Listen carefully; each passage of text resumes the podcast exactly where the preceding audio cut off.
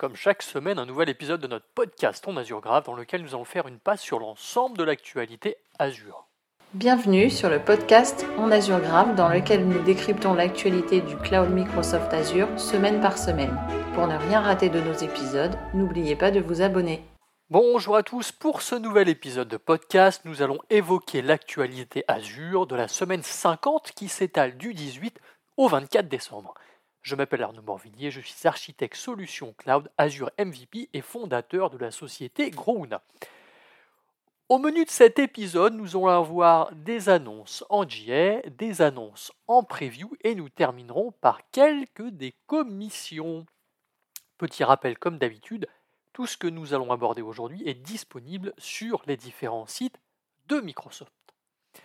Nous pouvons donc débuter avec les annonces en GA et la première concerne les VM avec des points de restauration consistants en cas de crash de votre VM.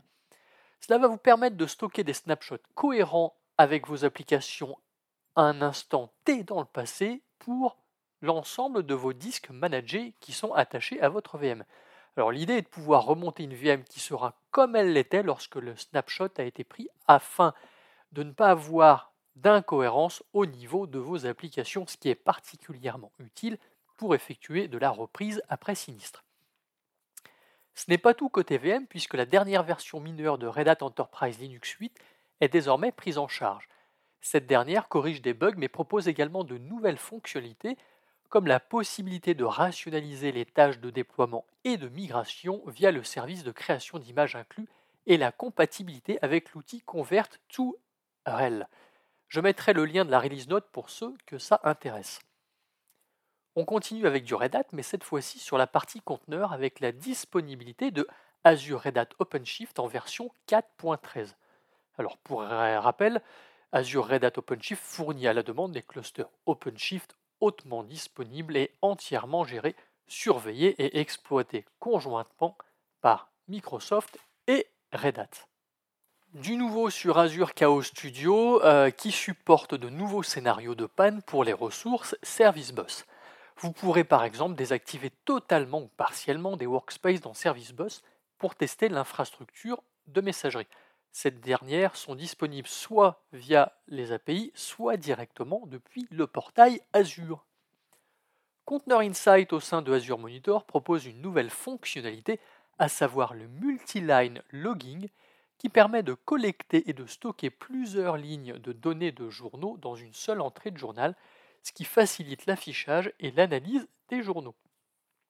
Ce n'est pas tout puisqu'elle permet aussi de capturer les traces de piles pour .NET, Go, Python et Java sous la forme d'un seul enregistrement de journal.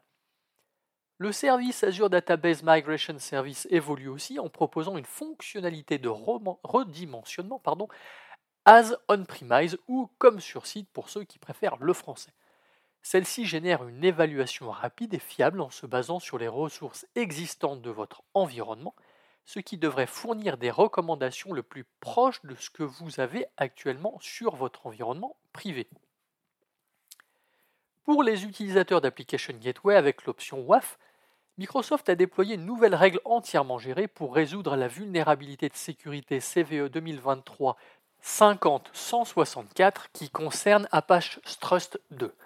Cette nouvelle règle a été déployée sur les règles DRS 2.1 ainsi que CRS 3.2 et 3.1. Sachez que pour la partie CRS, elle est déployée exclusivement sur la version 2 du WAF. Alors si vous pensez que votre application est vulnérable à cette, euh, euh, exploit, nous vous recommandons de modifier l'action de cette règle et la passer du mode logging à bloc. Passons maintenant aux annonces en preview. Débutons avec Azure SQL Managed Instance avec la fonctionnalité Free SQL Managed Instance.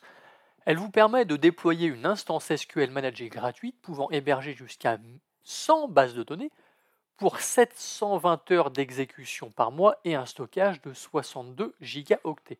Alors c'est parfait pour effectuer une transition sur Azure sans dépenser trop d'argent.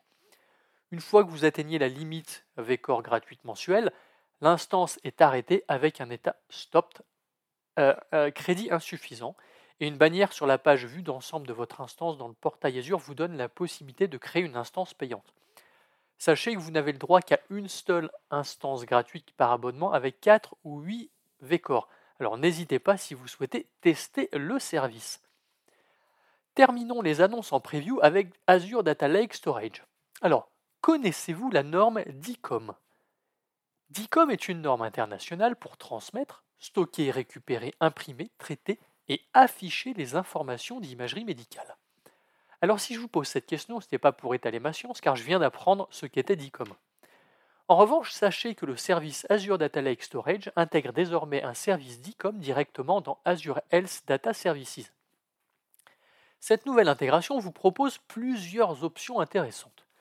Permettre un accès à vos données d'image médicale au travers d'API Azure Storage ou via les API DICOM Web, elle vous propose les données d'imagerie médicale à l'ensemble de l'écosystème d'outils permettant de travailler avec la partie stockage Azure, notamment AZCopy, Azure Storage Explorer et la bibliothèque Data Movement.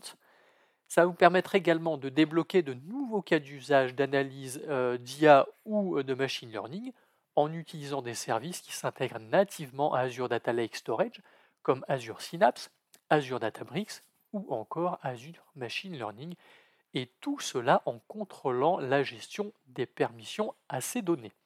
C'est une excellente nouvelle pour le monde médical et celui de la recherche. Alors si vous souhaitez creuser le sujet, je vous mettrai deux liens vers la documentation officielle de Microsoft.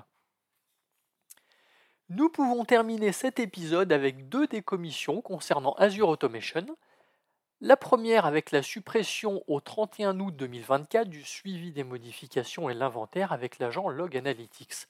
À la place, vous êtes encouragé à migrer vers le suivi des modifications et l'inventaire dans Azure Monitoring Agent.